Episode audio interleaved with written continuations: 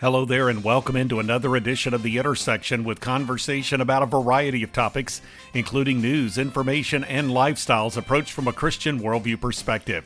First up, it's Kathy Parker, a coach's wife who saw an ESPN documentary about an Alaskan school that had just begun a football program. She felt led of the Lord to help provide artificial turf for the frozen terrain. That opened the door for the building of relationships. You'll get a glimpse into that story coming up. Then, Pastor Mark Moore of Christ's Church of the Valley in Phoenix has developed a new way for Christians to learn biblical truth, and he shares about adding to your Bible knowledge that's ahead. Plus, from Focus on the Family, judicial analyst Bruce Hausknecht brings some insight regarding the view of religious liberty as envisioned by our nation's founders as a backdrop for his analysis of religious freedom today in America. And on this edition of The Intersection, comments from Michelle Watson, who places a special emphasis on encouraging fathers, highlighting the relationship between dads and daughters through the ABBA Project. Finally, from Christian Educators Association International, David Schmus provides information relative to the work of CEAI and shares comments about a new survey that the organization has just released, which shows how Christian teachers interact with their students. This is The Intersection, a production of the Meeting House, and I'm Bob Crittenden.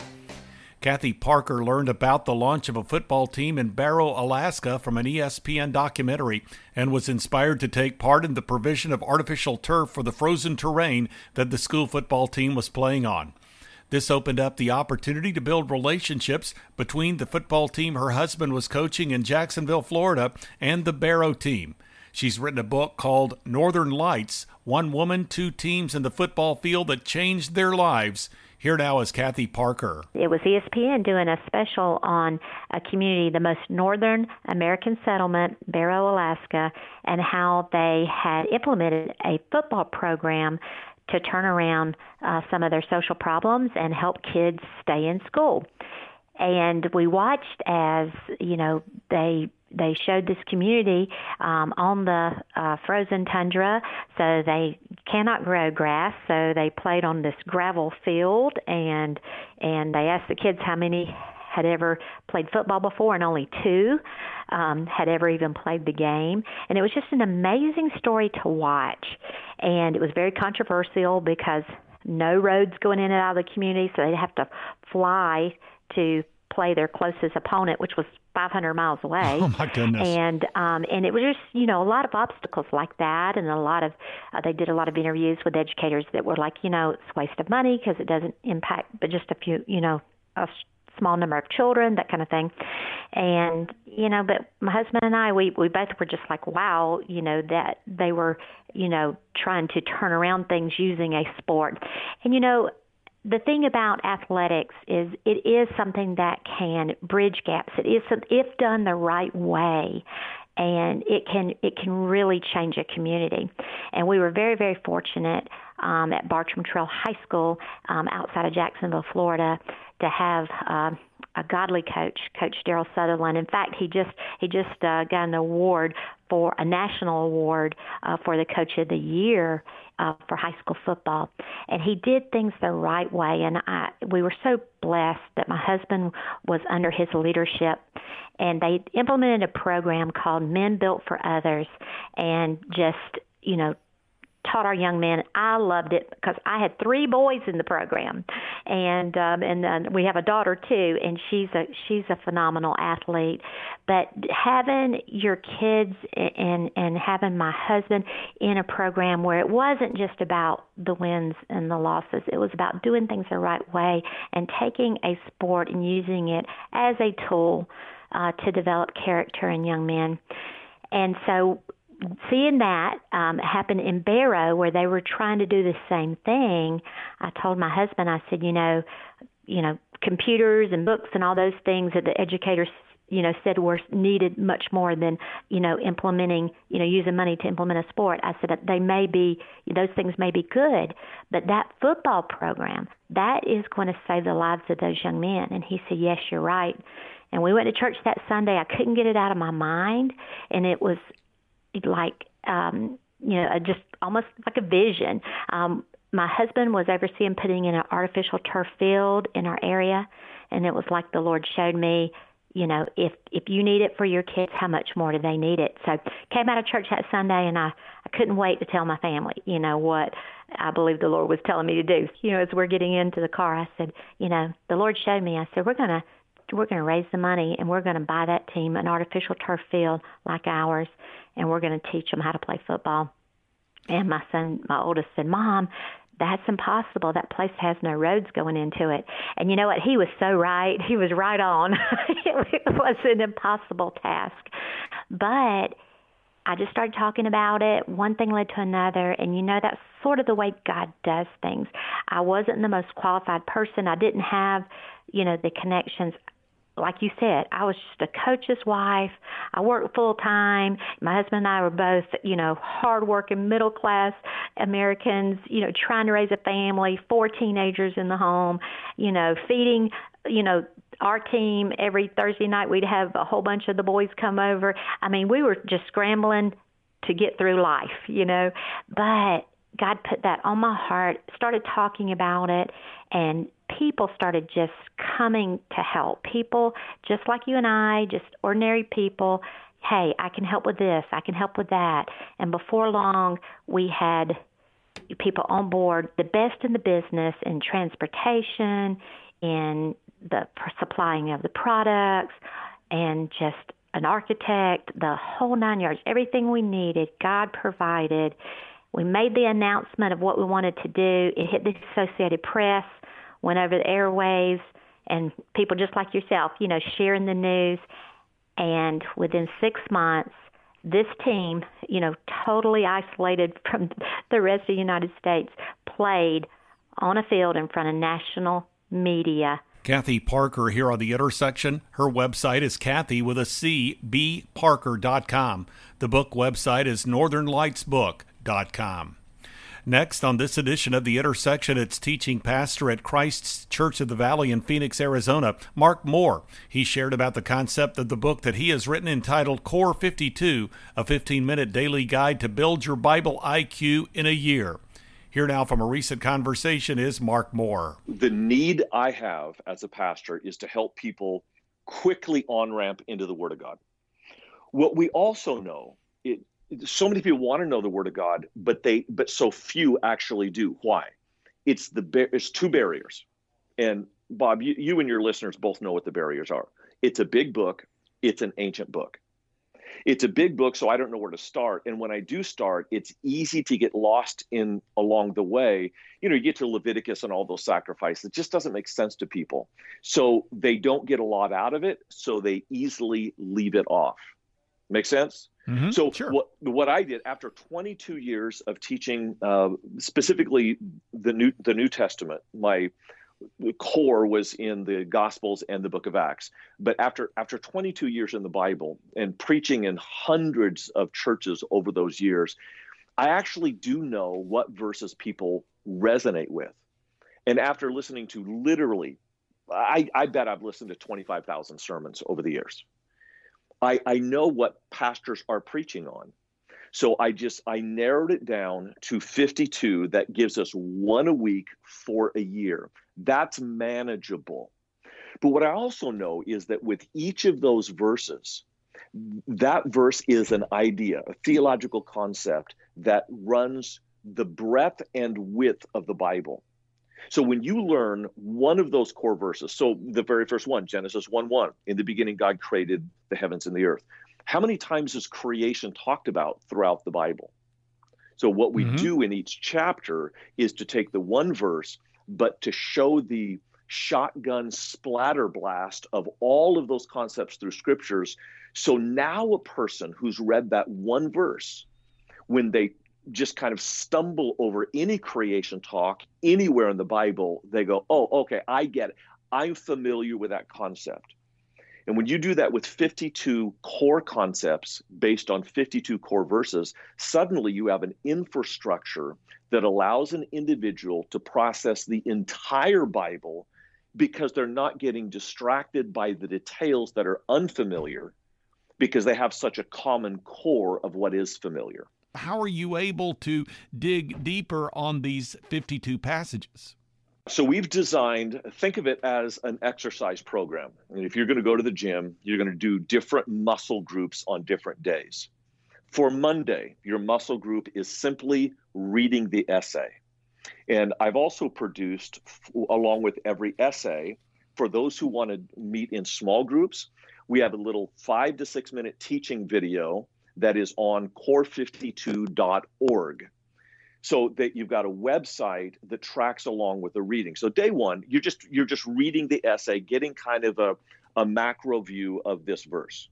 Day two we're going to have you uh, read um, we're going to have you memorize the verse. And again on core52.org i produce these short little training videos you watch the video and you will actually memorize with me on the video that verse. People say they can't memorize verses. You give me three minutes and you'll memorize these verses. Three minutes. That's it. That's Tuesday. Wednesday, then, I'm, I'm just going to take you to a Bible story and you read the Bible story. All this is in the, the back, back of every chapter of the, of the book has five the five day exercises spelled out. So Wednesday, you're going to read a Bible story where the concept is lived out in Scripture. Day four, I give you three verses. All you do is sit and meditate on those verses, different muscle group meditation. Day five is application. I'm going to give you one exercise that you go out and do something in 30 minutes that will make that verse sing in your life. So, uh, those who are meeting in small groups, if you're doing the exercises, your small group is pretty easy. You just talk about what you read, what you heard, what you did.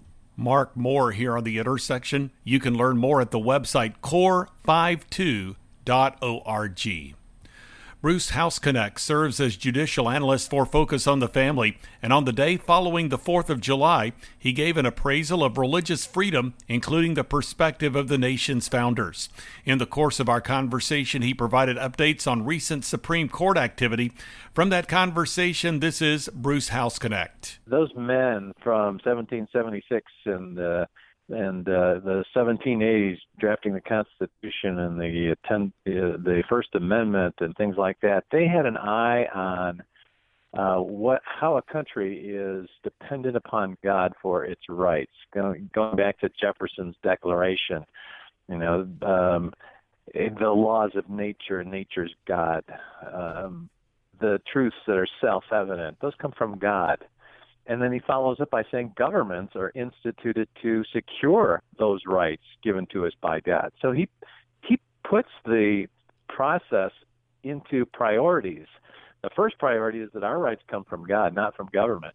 And the second priority is governments are supposed to protect those rights that God gave us. That that's supposed to uh, set in stone for the rest of the uh, the life of this nation who gives us our our fundamental freedoms and then whose role is it to make sure that those stay our fundamental freedoms? And we've gotten it backwards over the years haven't we with with uh, looking to government to give us everything we think we need from uh, rights to this to rights to that. And that's not the way our founders envisioned it and when you look at the founding documents, and you mentioned you quoted from the Declaration of Independence, and you can look at a host of founding documents and quotes from the founding fathers, and you can see so much rich material with respect to the foundation of our nation, which is consistent with a biblical worldview perspective, chiefly among them being that rights come from God. And as you said, government is charged with protecting those rights. We can see scriptural passages that support that. Unfortunately, when people refuse to acknowledge the role of God and biblical principles in our nation, then people, well, as we've seen occur in our nation, especially over the last last few years, people look to government as being the the one or being the entity that grants rights, and then never was the original intention. No, it wasn't, and and you hear everyone these days uh, arguing that we have a secular government, that religion uh, was supposed to be uh, separate, and we have this wall of separation that that mean that means to at least to liberals and the far left that uh, Christianity should have no role in any uh, public policy decision ever made for the country. That's which is complete nonsense. That's not what our founders envisioned. They envisioned a, a moral and uprighteous people. And John Adams said it said it best in 1798. Our Constitution was made only for a religious and moral people, and and it's wholly inadequate for the government of any other. And he's absolutely right. The Constitution, although it provides uh, the the guarantees of freedom of religion, it's basically a, a structure for how we're going to govern ourselves. But the the hidden virtues, the the the blood of the nation uh, that courses through our veins it has to do with the morality that comes from a Judeo-Christian ethic, and it just doesn't work. One doesn't work without the other.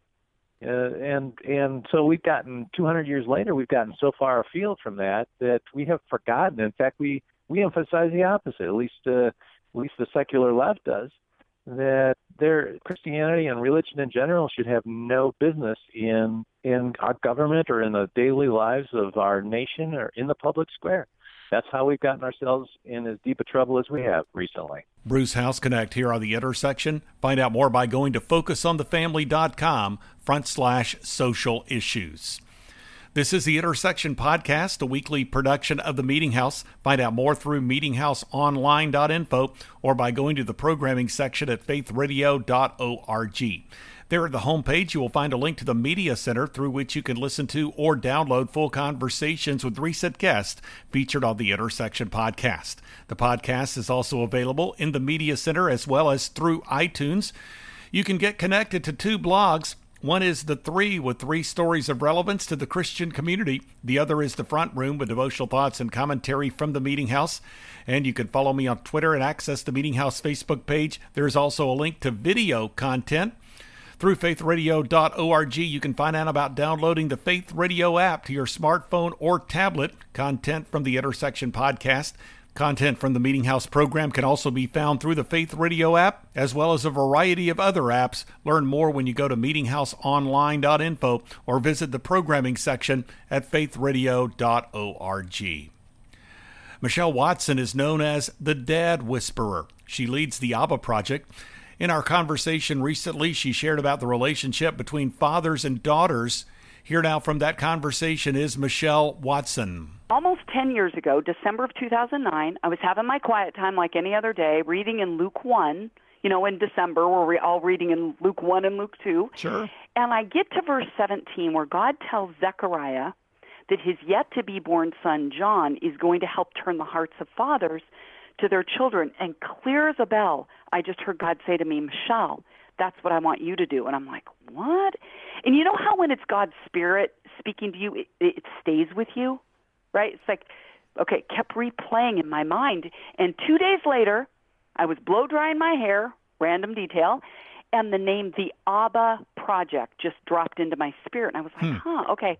Abba means daddy in Aramaic, and men love a project, hence the name. So, January of 2010, I invited 11 dads whose daughters at the time were my counseling clients.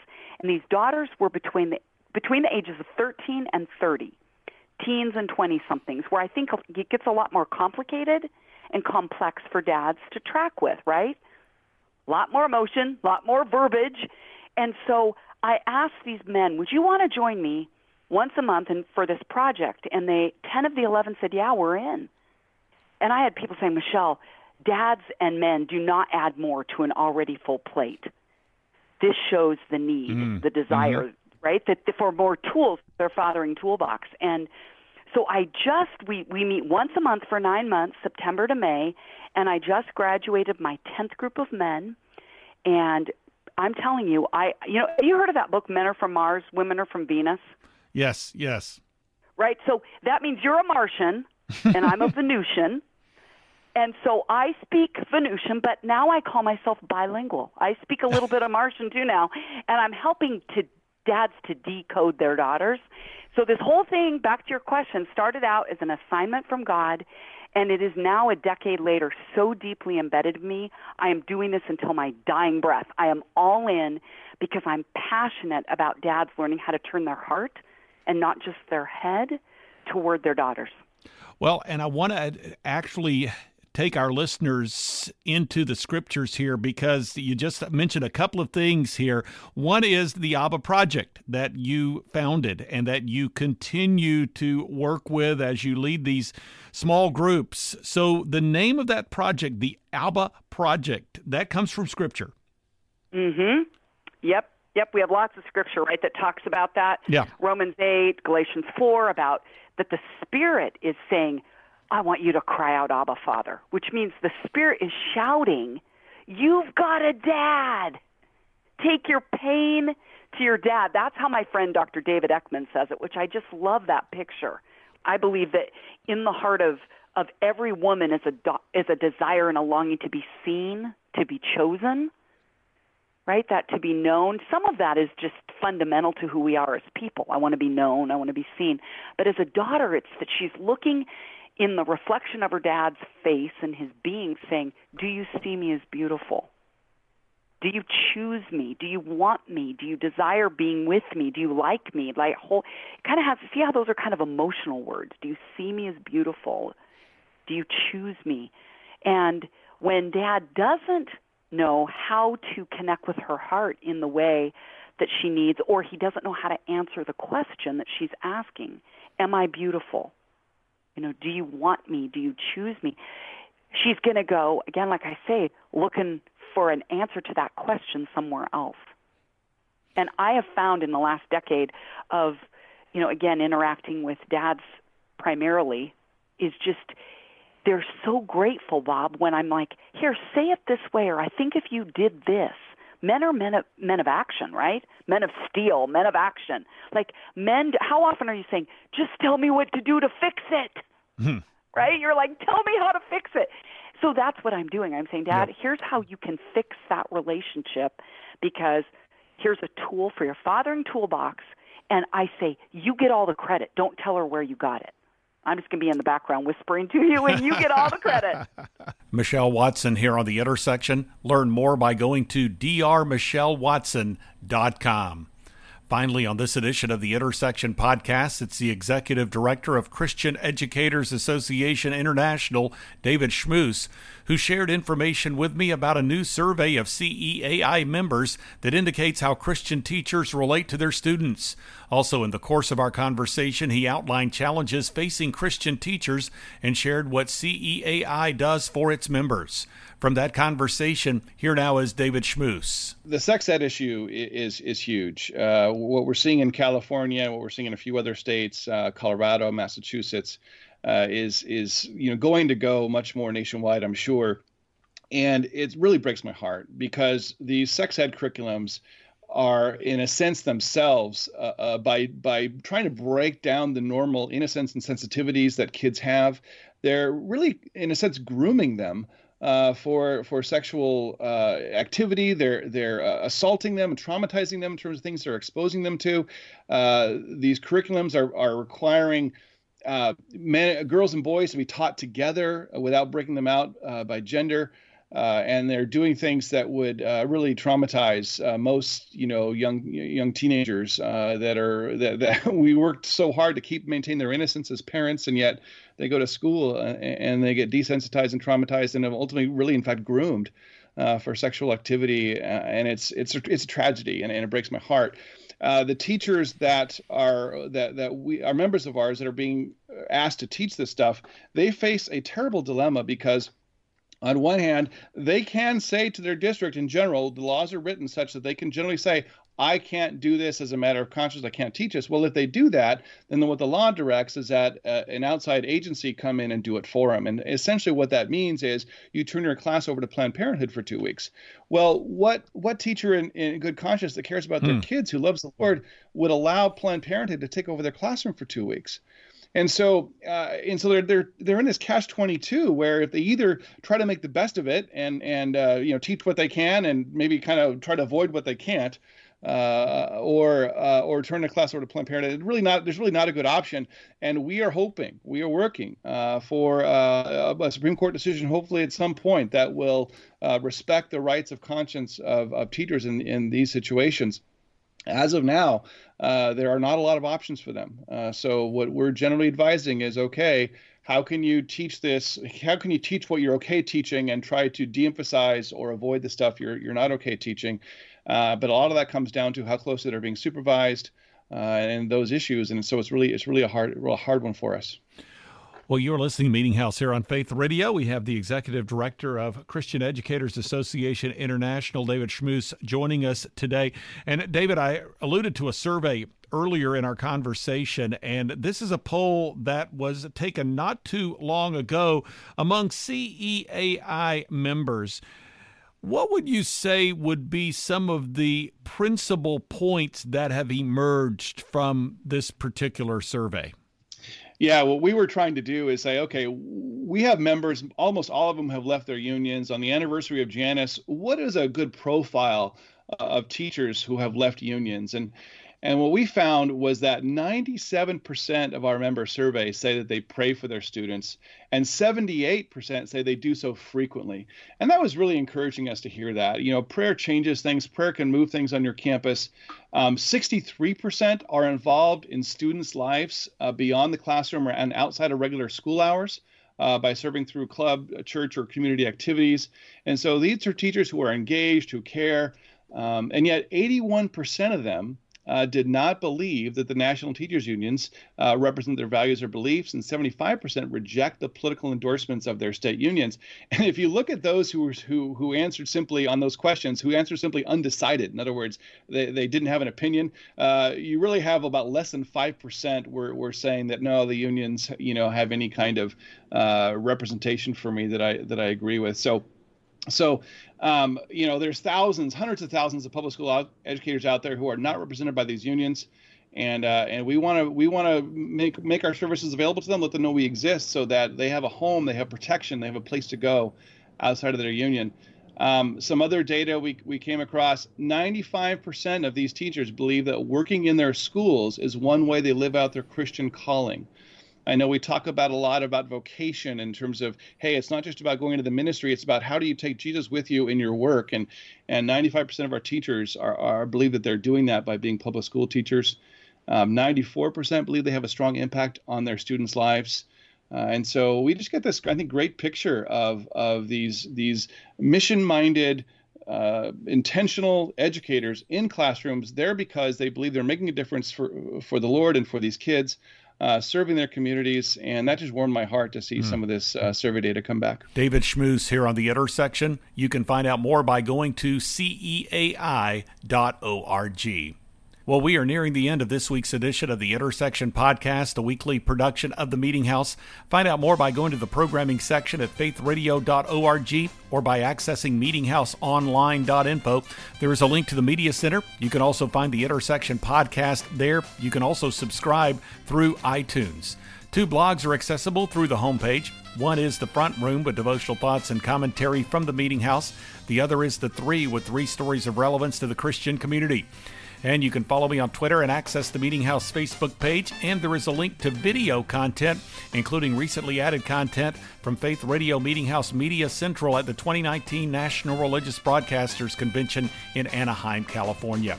Content from the Meeting House can be found through the Meeting House homepage as well as the Faith Radio app. Learn more about downloading it for your smartphone or tablet by going to faithradio.org and through the Meeting House homepage. You can see other apps through which you can access that content.